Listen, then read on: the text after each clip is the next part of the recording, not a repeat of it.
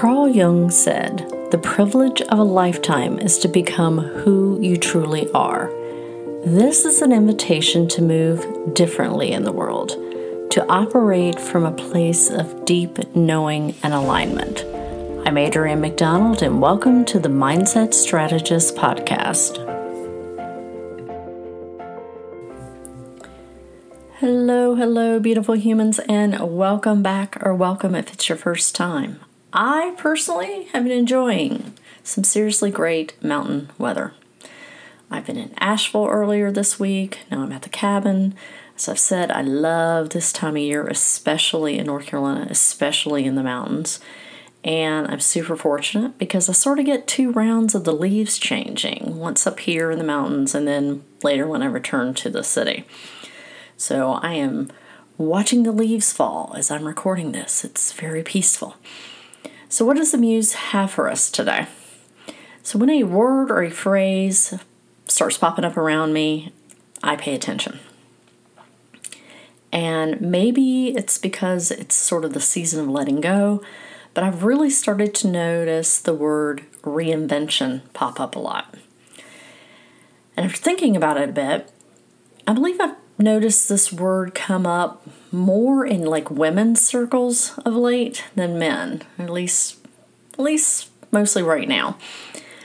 So, whenever I'm contemplating something like that, I like to look up the actual definition of the word and sometimes the etymology of the word if I'm going to reflect on it. So, according to Webster's, Merriam Webster's, uh, the definition of a reinvention is Number one, to make as if for the first time something already invented. Number two, to remake or redo completely. Number three, to bring into use again. And the Oxford Dictionary says the definition is the action or process through which something is changed so much that it appears to be entirely new. I'm not really sure why I've never particularly cared for this word or resonated with this word. So I was a little surprised when it sort of started grabbing my attention. I think part of my challenge is a lot of what I see out there is trying to say in some way, or more specifically, sometimes someone is old and tired and they need to reinvent themselves to something new and shiny and there's usually some reference to like a I don't know a musical artist or an actress like a oh, a Cher or a Madonna. And again, the message is sort of has that undercurrent of old and tired versus shiny and new. Now, I, I sort of get this appeal, especially if things are not working in your life.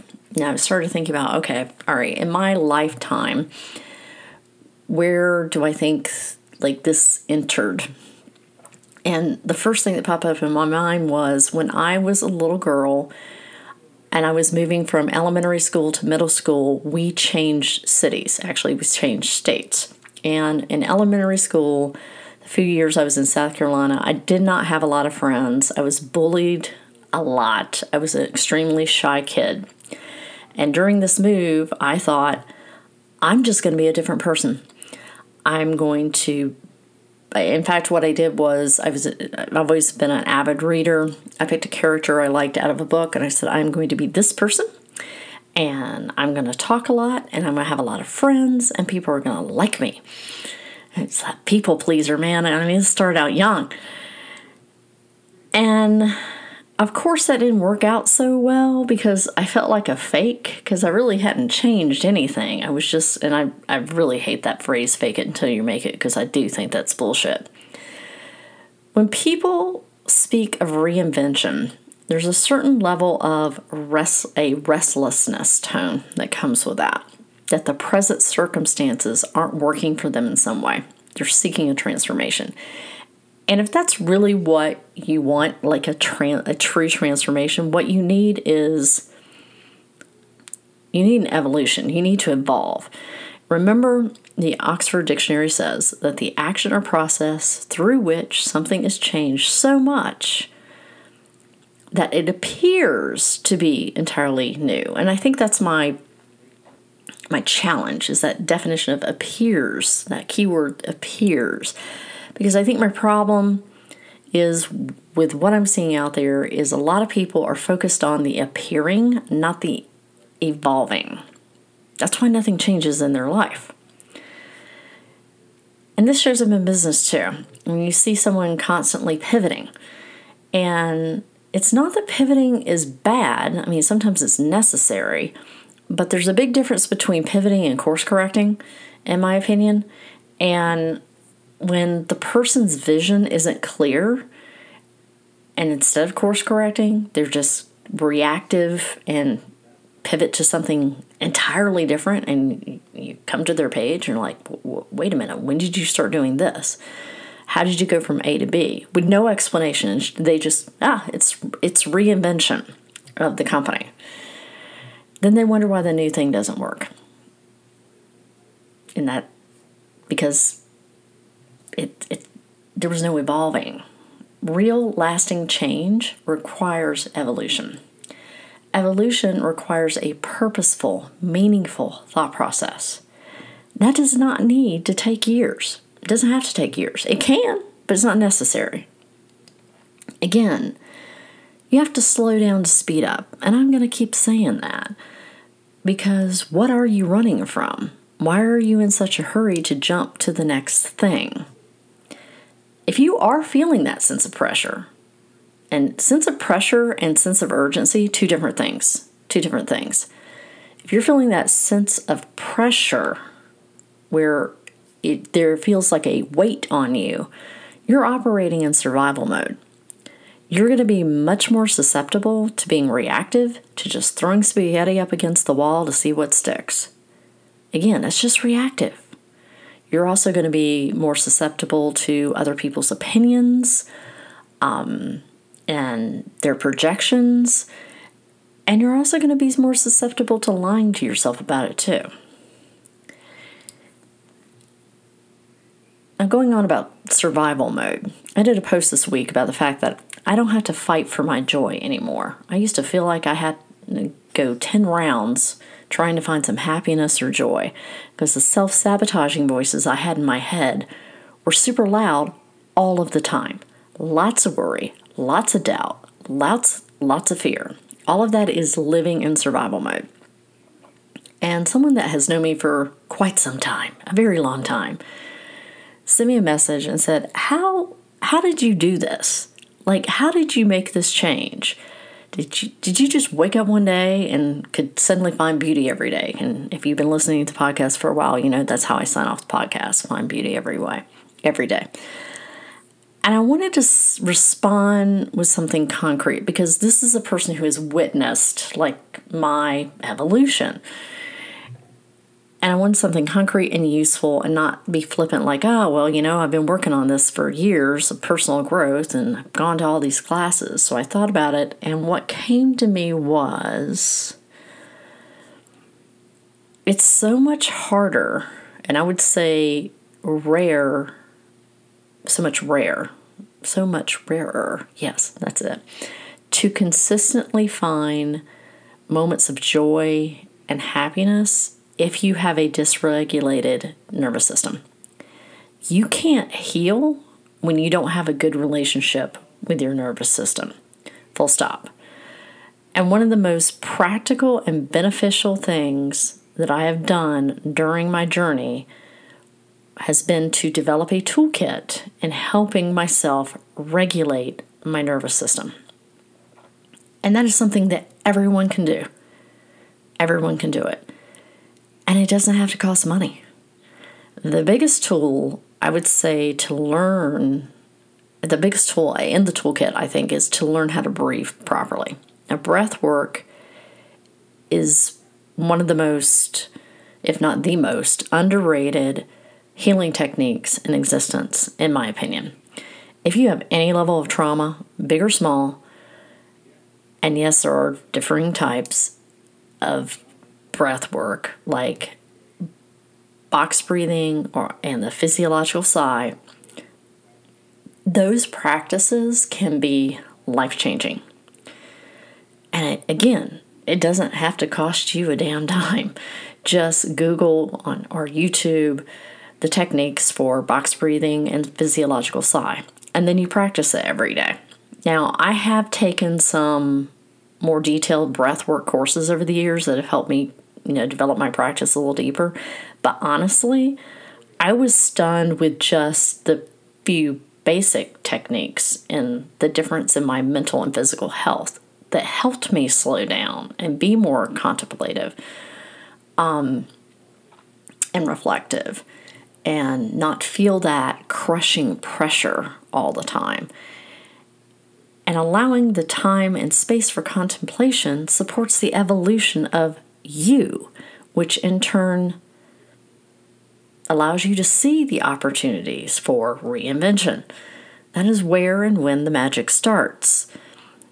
And when I talk about being rooted within yourself and feeling supported, this is where it starts is that do you have that really great relationship with your nervous system so that you can be more reflective and contemplative? So, this week, I want you to think about first of all, if you don't know the breathing techniques, I strongly, strongly, strongly recommend you Googling those. And again, doesn't have to cost you anything. And realize that yes, you are alive because you're breathing, but most people do not breathe deeply. It's very shallow breathing, which does not help your nervous system. So, 100% recommend that first. And then I have a couple of reflective questions I want you to like think about. How do you perceive the concept of reinvention in your own life? Do you tend to focus more on the appearance of change or do you actually focus on the purposeful reflection and the involving and the transformation at a deeper level? Number two, if you open your mind a little bit, consider the idea that real lasting change does require this evolution and purposeful thought process. So, what areas of your life right now may benefit from a more thoughtful and deliberate approach to that change rather than the quick fixes, like you know, constant pivoting? Are you constantly pivoting? Where are you constantly pivoting? What are you running from? And number three, again, consider the season of life that you're in as well. How does your perception of where you are, how is that affecting your your wanting to pivot or the, when this word reinvention comes up because there are some natural seasons of life right if you are changing jobs or if you are if your children are leaving for college or you are getting a divorce or you're getting married. Those are like key points with life changing circumstances that you have an opportunity to take things a little deeper and figure out at a deeper level what you want and what that vision for your life is and who you want to become in the future as you grow. So, are you in a period of your life where you've had something happen that you really need to delve a little deeper into that. Give that some thought. And again, don't rush this. Don't rush this.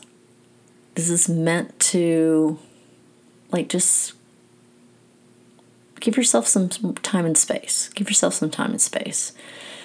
And as always, thanks for listening. And Appreciate it when you share out the podcast. Appreciate it when you send me questions. If it resonates, leave a review. Happy to connect on social media. And as I always say, I tend to be more on IG, Threads, Facebook, and LinkedIn more than anywhere else. Uh, next week, I have gotten a question around what do you do when you don't feel supported by the people around you, specifically partners, spouses. So that's what we're going to be diving into next week.